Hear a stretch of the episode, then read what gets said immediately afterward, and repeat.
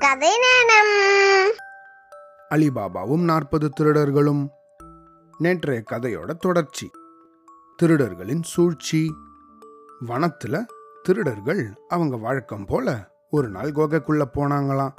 அப்படி போனபோது அங்க அவங்க மாட்டி வச்சிருந்த காசிமோட உடம்ப காணுமா? இத பார்த்து அவங்க எல்லாம் ஆச்சரியம் அடைஞ்சாங்களாம் ஒரு அங்கம் ஒரு எலும்பு கூட இல்லாம எல்லா பாகங்களும் எப்படி மாயமா மறைஞ்சுது அப்படின்னு அவங்க கூடி யோசிச்சாங்களாம். நம்ம கிட்ட வெட்டுப்பட்டு இறந்தவனுக்கு பாறையை துறக்கிற மந்திரம் தெரிஞ்சிருந்தது. இல்லைன்னா அவன் குகைக்குள்ளேயே வந்திருக்க முடியாது. இப்போ அவனோட உடம்ப வேற ஒருத்தன் எடுத்துன்னு போயிருக்கானே. அதனால இறந்தவனை தவிர வேற ஒருத்தனுக்கும் நம்மளோட ரகசிய மந்திரம் தெரிஞ்சிருக்கு அப்படின்னு அவங்க புரிஞ்சுட்டாங்களாம் காசிமோட உடம்ப எடுத்துட்டு போனவன் ஏராளமான தங்க நாணயங்களையும் எடுத்துட்டு போயிருந்தான். இந்த விஷயமும் அவங்க கவனிச்சுட்டாங்களாம் திருடர்களோட தலைவன் இத்தனைக்கும் காரணமானவனை உடனே கண்டுபிடிச்சு நம்ம பழி வாங்கணும். அப்படி இல்லைன்னா அவன் திருப்பியும் அடிக்கடி வந்து நம்மளோட பொக்கிஷத்தை அள்ளிண்டு போயிடுவான். பல தலைமுறையா நம்ம சேர்த்து வச்சிருந்த இந்த செல்வம் எல்லாம் அதனால கரைஞ்சு போயிடும் அப்படின்னு மற்ற திருடங்களுக்கெல்லாம் அதை எடுத்துரைத்து அவன் பேசினானா. அங்க இருந்த திருடங்கள்ல ஒருத்தன் தான் நகரத்துக்கு போய் ஒரு வணிகனை போல நடிச்சு தெரு தெருவாகவும் வீடு வீடாகவும் விசாரிச்சு அவங்களுக்கு துரோகம் செஞ்சவனை எப்படியாவது கண்டுபிடிக்க போறேன் அப்படின்னு சொன்னானா. நான் போய் நிச்சயமா கண்டுபிடிச்சிட்டு வரேன்.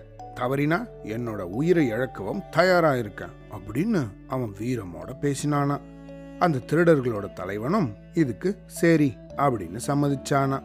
அதனால அந்த திருட மாறுவேஷம் போட்டுண்டு ராத்திரி நேரத்துல நகரத்துக்கு போய் சேர்ந்தானா. அடுத்த நாள் காலையில நல்லா பொழுது விடியறதுக்கு முன்னாடி அவன் கடத்தெருவை சுத்தி பார்த்துட்டு இருந்தானா. பெரும்பாலும் கடைகள் எல்லாம் மூடி இருந்துதான். ஆனா ஒரு தையல் கடை மட்டும் திறந்துருந்துதான். இவன் அதை பார்த்தானா. அந்த கடைக்குள்ள போய் கவனிச்சானா. அது முஸ்தஃபாவோட கடையா? அவன் அங்க ஏதோ ஒரு துணி ஒன்ன தைச்சின்னு இருந்தானா திருட அவனை பார்த்து இந்த மங்கின ஒளியில தைக்கிறதுக்கு உங்களுக்கு கண்ணு தெரியுதா? அப்படின்னு கேட்டானா. உடனே முஸ்தஃபா என்னை பத்தி இந்த நகரத்துல இருக்கிற மக்கள் எல்லாருக்கும் நல்லா தெரியும். நீ ஊருக்கு புதுசு போல இருக்கு. இல்லைன்னா இந்த மாதிரி கேட்க மாட்ட.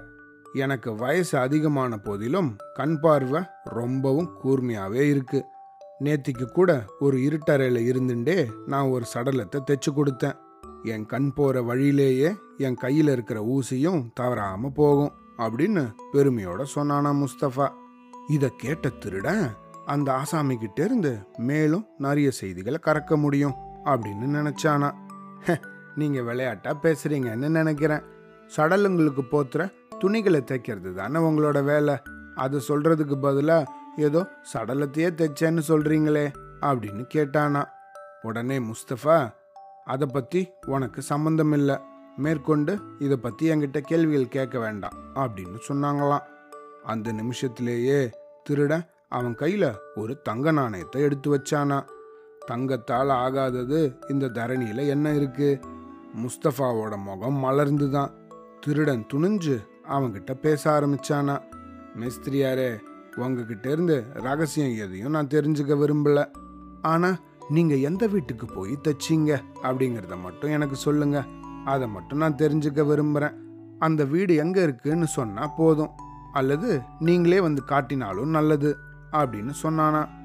உடனே முஸ்தபா அந்த தங்க நாணயத்தை அவளோட வாங்கி தன் சட்டப்பையில போட்டுட்டு பேச ஆரம்பிச்சானா. இந்த பாரு அந்த வீடு எதுன்னு எனக்கு தெரியாது. அந்த வீட்டில் இருந்த பனிப்பெண் ஒருத்தி தான் என்னை வந்து கூட்டிகிட்டு போனா. இங்கேருந்து கொஞ்சம் தூரம் வரைக்கும் நான் கண்களை திறந்துட்டு தான் போனேன். ஆனால் அங்கே ஒரு இடத்துல நிறுத்தி வச்சுட்டு அவ என்னோட கண்களை கட்டிட்டா. அந்த இடத்த வேணா இப்போ வேணாலும் என்னால் காட்ட முடியும். அதுக்கப்புறமா அவ என் கையை பிடிச்சிட்டு கூட்டிகிட்டு போனா. குறிச்ச வீடு வந்ததும் என்ன உள்ள கூட்டிகிட்டு போய் ஒரு இருட்டறையில் நாலு துண்டுகளாக இருந்த ஒரு பிரேதத்தை ஒன்றா தைக்கும்படி சொன்னான் நானும் அதே மாதிரி செஞ்சேன். அதோட சவத்தை போத்துற ஒரு கபனும் தைச்சு கொடுத்தேன். அதுக்கப்புறம் அவ மறுபடியும் என் கண்களை கட்டி முதல்ல நின்ன இடம் வரைக்கும் அப்படியே கூட்டின்னு வந்தா. அதுக்கப்புறம் கண்களில் கட்டியிருந்த துணியை அவுத்து விட்டா அப்படின்னு சொன்னானா முஸ்தபா. இதை கேட்டு முடிச்சதும் அந்த திருடன் ஓஹோ அப்படியா சேதி. சரிதான் முதல்ல உங்களோட கண்களை கட்டின இடத்துக்கு போவோம். அங்க நானும் உங்களோட கண்களை துணியால கட்டி உங்களை மெதுவாக கூட்டிகிட்டு போகிறேன் இதுக்கு முன்னாடி நடந்து போனதை நினைவில் வச்சுண்டு குறிச்ச வீடு வந்துட்டதாக உங்களுக்கு எப்போ தோணுதோ அப்போ நடைய நிறுத்திடுங்க அப்படின்னு சொல்லி ரெண்டாவது தங்க நாணயத்தையும் அவன் கையில் வச்சானா. உடனே முஸ்தஃபா அவன் கூட கடையை விட்டு வெளியே போய் தன் கண்கள் கட்டப்பட்ட அந்த இடத்த காமிச்சானா. அந்த இடத்திலிருந்து திருட முஸ்தஃபாவோட கண்களை துணியால் கட்டினானா. அப்புறம் அவனை அங்கேருந்து கூட்டிகிட்டு போனானா. முஸ்தஃபாவோ தன் கால் அடிகளை எண்ணிண்டே நிதானமாக நடந்து போனானா. திடீர்னு ஒரு வீட்டு முன்னாடி அவன் நின்றுட்டானா இது வரைக்கும் தான் நான் அந்த பனிப்பெண்ணோட வந்தேன் அப்படின்னு அவன் திருடங்கிட்ட சொன்னானா. அந்த வீடு காசிமோட வீடு. அங்கே தான் இப்போ அவனோட தம்பி அலிபாபா வசிச்சுட்டு இருக்கான் உடனே அந்த வீட்டோட கதவுல திருடன் சுண்ணாம்பால ஏதோ அடையாளங்களை செஞ்சுட்டு முஸ்தஃபாவோட கண்களை திறந்து விட்டானா. அப்புறமா இது யாரோட வீடு தெரியுமா? அப்படின்னு கேட்டானா. அதுக்கு முஸ்தபா இந்த தெரு எனக்கு அவ்வளோ பெருசா ஒன்றும் பழக்கம் கிடையாது அப்படின்னு சொன்னானா. மேலும் அவங்கிட்ட இருந்து தெரிஞ்சுக்க வேண்டிய செய்திகள் எதுவும் இல்லாததால திருட அவனை தையல் கடையிலே கொண்டு போய் விட்டுட்டானா. அவனுக்கு பல தடவை நன்றி சொல்லிட்டு அங்கேருந்து கிளம்பினானா. காட்டில் இருக்க தன்னோட மற்ற தோழர்கள் அது வரைக்கும் தெரிஞ்சுக்காத விஷயத்த சொல்றதுக்காக அவன் போயிட்டானா. அந்த திருடன் அங்கேருந்து போன கொஞ்ச நேரத்திலேயே மார்கியானா தன்னோட வீட்டு வாசப்பக்கம் வந்து நின்னாலாம் அங்க வந்து பார்த்தா அவங்க வீட்டு கதவோட வெளிப்பக்கத்துல சுண்ணாம்பால புதுசா ஏதோ அடையாளம் செய்யப்பட்டிருந்துதான்.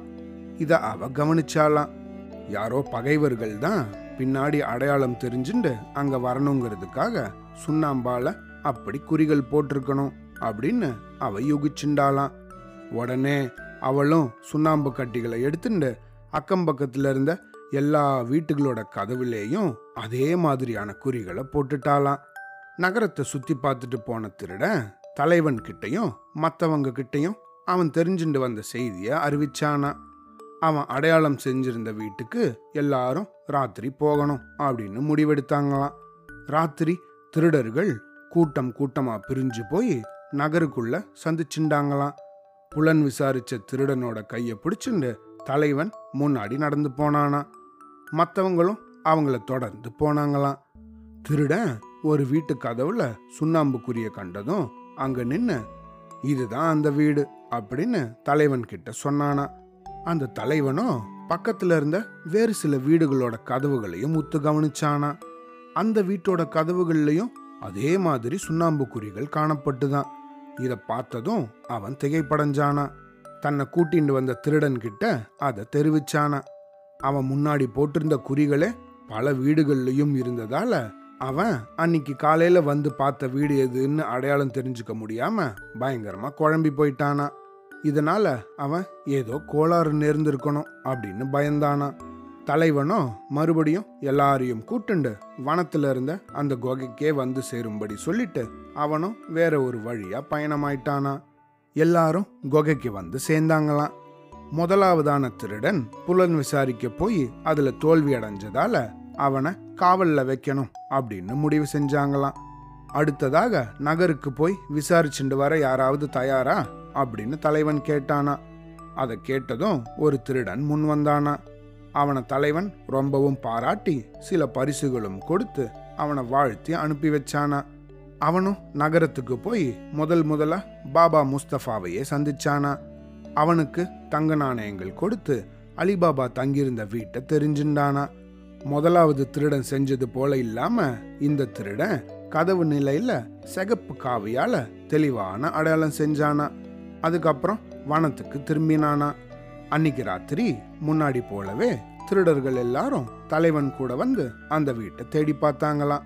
வந்து பார்த்தா எல்லா வீட்டுகளோட நிலைகள்லையும் அதே மாதிரி சகப்பு குறி இருந்துதான்.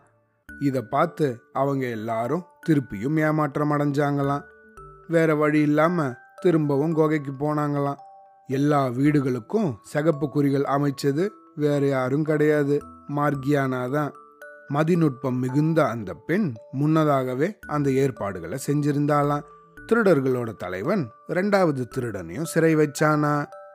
இதுக்கப்புறம் என்ன நடந்தது தெரியுமா? அந்த கதையை நாளைக்கு கேட்கலாம். அவ்வளோதான்.